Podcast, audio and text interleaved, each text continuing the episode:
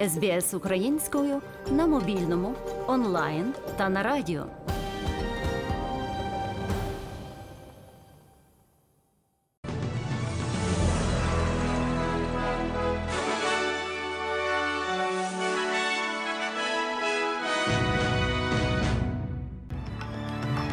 Найголовніше на цю годину. На виборах у Вікторії перемагає партія лейбористів. Українці вшановують пам'ять жертв голодомору. В результаті стрілянини у школі в Бразилії постраждало 16 осіб.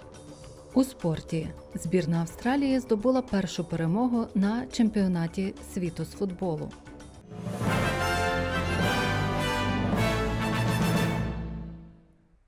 А тепер про ці та інші події більш докладно.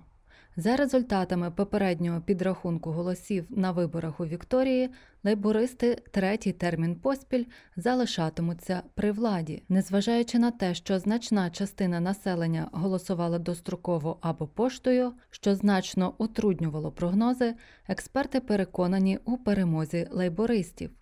Очікується, що партія матиме щонайменше 50 місць, що забезпечить повноту влади. У емоційній промові Деніел Ендрюс подякував прибічникам, пообіцявши дбати про кожного мешканця штату.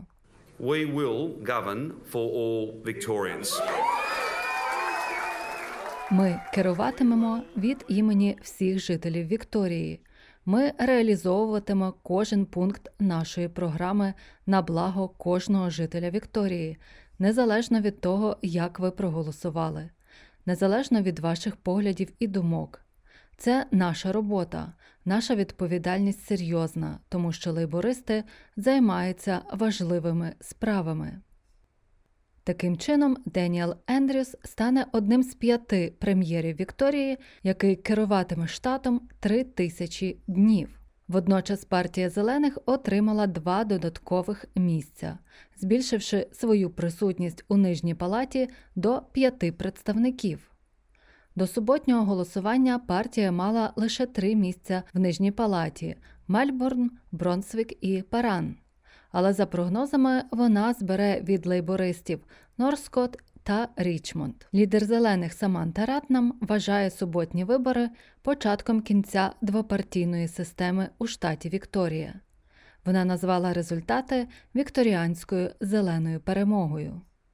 Колишній прем'єр-міністр Австралії Скотт Моррісон захистив своє рішення про самопризначення у кілька міністерств. Минулого тижня у звіті про таємні призначення його поведінку названо підривом довіри до уряду. Проте колишній прем'єр-міністр каже, що, хоча він вітає висновки звіту, він не піде у відставку з парламенту, заявивши, що дбає лише про найкращі інтереси Австралії. At all times as Prime Minister, I sought to exercise my responsibilities in a manner that would. В усі часи, будучи прем'єр-міністром, я прагнув виконувати свої зобов'язання таким чином, щоб якнайкраще сприяти і захищати національні інтереси Австралії та добробут австралійського народу. Українці вшановують пам'ять жертв голодомору, штучно створеного голодомору, який забрав життя мільйонів українців. Голодомор це свідома політика, реалізована взимку 1932-33 років СРСР з метою знищення населення України. Цього року вшанування особливо емоційні, оскільки відбувається під час російського вторгнення та свідомих атак на мирне населення України. Раніше цього тижня папа Франциск порівняв російське вторгнення в Україну з тим, що він назвав жахливим геноцидом голодомору. Багато українців схвально сприйняли коментар понтифіка, зокрема Олег Коперка. Погоджуюсь з даною заявою, оскільки з того, що ми бачимо, то відбувається геноцид наш, нашого, е, нашої нації, націлений геноцид. Немає ніяких е, цілей е, цієї війни. От і ну єдиною цілею, яку я можу це назвати, це винищення на- нас як нації і нас як суспільства. Тим часом президент Володимир Зеленський привітав майбутній візит прем'єр-міністра Бельгії Олександра Де Кроо. Пан Де Кроо останній з кількох європейських лідерів, які приїдуть до Києва. Лідери двох країн підписали декларацію про підтримку членства України в Європейському Союзі та НАТО. Олександр Декро високо оцінив стійкість українського народу. What we see today is that you are pushing back Russia on the battlefield. Сьогодні ми бачимо, що ви даєте відсіч Росії на полю бою. І ми спостерігаємо, що Росія атакує мирне населення, знищуючи інфраструктуру. Залишила ваше населення без тепла і води. І це ось чому нам важливо тут стояти сьогодні. За даними британської розвідки, Росія знімає ядерні боєголовки зі старих крилатих ракет і веде вогонь по Україні неозброєними боєприпасами. У службі військової розвідки Великої Британії зазначають, що бачили зображення з відкритих джерел з уламками крилатої ракети повітряного базування, випущеної по Україні з розробленої в 1980-х роках, ймовірно, в якості системи доставки ядерного заряду з баластом, зміненим боєголовками.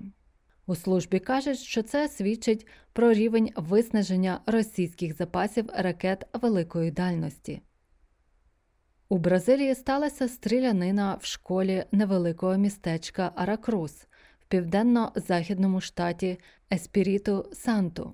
Винуватцем трагедії став колишній учень, який зайшов у навчальний заклад бронежилеті та з кількома одиницями вогнепальної зброї. В результаті інциденту загинуло двоє вчителів і учень. Ще 13 людей отримали поранення. Троє вчителів і учень були госпіталізовані у важкому стані. Зловмисником є 16-річний хлопець, якого підозрюють у симпатіях до ультраправих. Ренато Казагранде, губернатор штату Еспіріту Санто, заявив, що злочинець носив нацистську символіку. Ele carregava na sua, sua roupa, na sua, na sua roupa. Він носив символ свастики на камуфляжному одязі. Ми нічого не коментуємо. Слідство покаже, ми просто говоримо про існування символу. Але деякі молоді люди, на жаль, спілкуються з групами нацистів з усього світу. Але розслідування має проводити поліція. Рідкісні протести спалахнули в далекому західному регіоні Китаю Цінцзянь, де протестувальники кричали на охоронців у захисних костюмах. Згідно з відео, поширеним в китайських соціальних мережах і опублікованим зі столиці Цінцзянь у Румчі, юрби мітингувальників йшли вулицями, скандуючи Припиніть карантин. На відео видно, як люди на площі співають національний гімн Китаю з текстом Повставайте ті, хто відмовляється бути рабами, а інші кричали, що хочуть, щоб їх звільнили з карантину. Схоже, що демонстрація пов'язана зі смертоносною пожежею, яка викликала обурення через тривале обмеження через COVID-19. Китай вів одні з найтриваліших карантинів у великому регіоні Сіньцзянь. Багатьом із 4 мільйонів жителів Урумчі заборонено залишати свої домівки протягом 100 днів.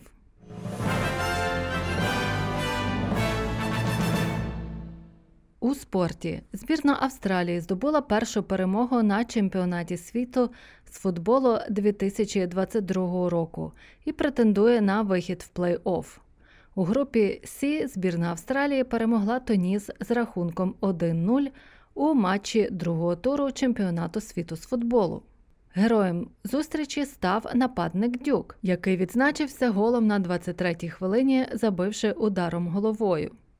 Австралія довела матч до перемоги, здобувши перші три очки, і тепер у завершальному турі у матчі з Данією побореться за вихід у 1-8 фіналу. Цей фанат розповідає, наскільки він захоплений результатом. That was the best game of football I've ever been to. We like the underdog.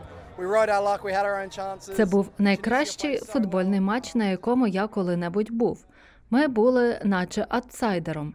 Нам пощастило, у нас були власні шанси. Тоніс грав так добре, але просто не зміг забити. Але це була чудова гра, чудова гра. Ось чому я люблю такі ігри, як футбол.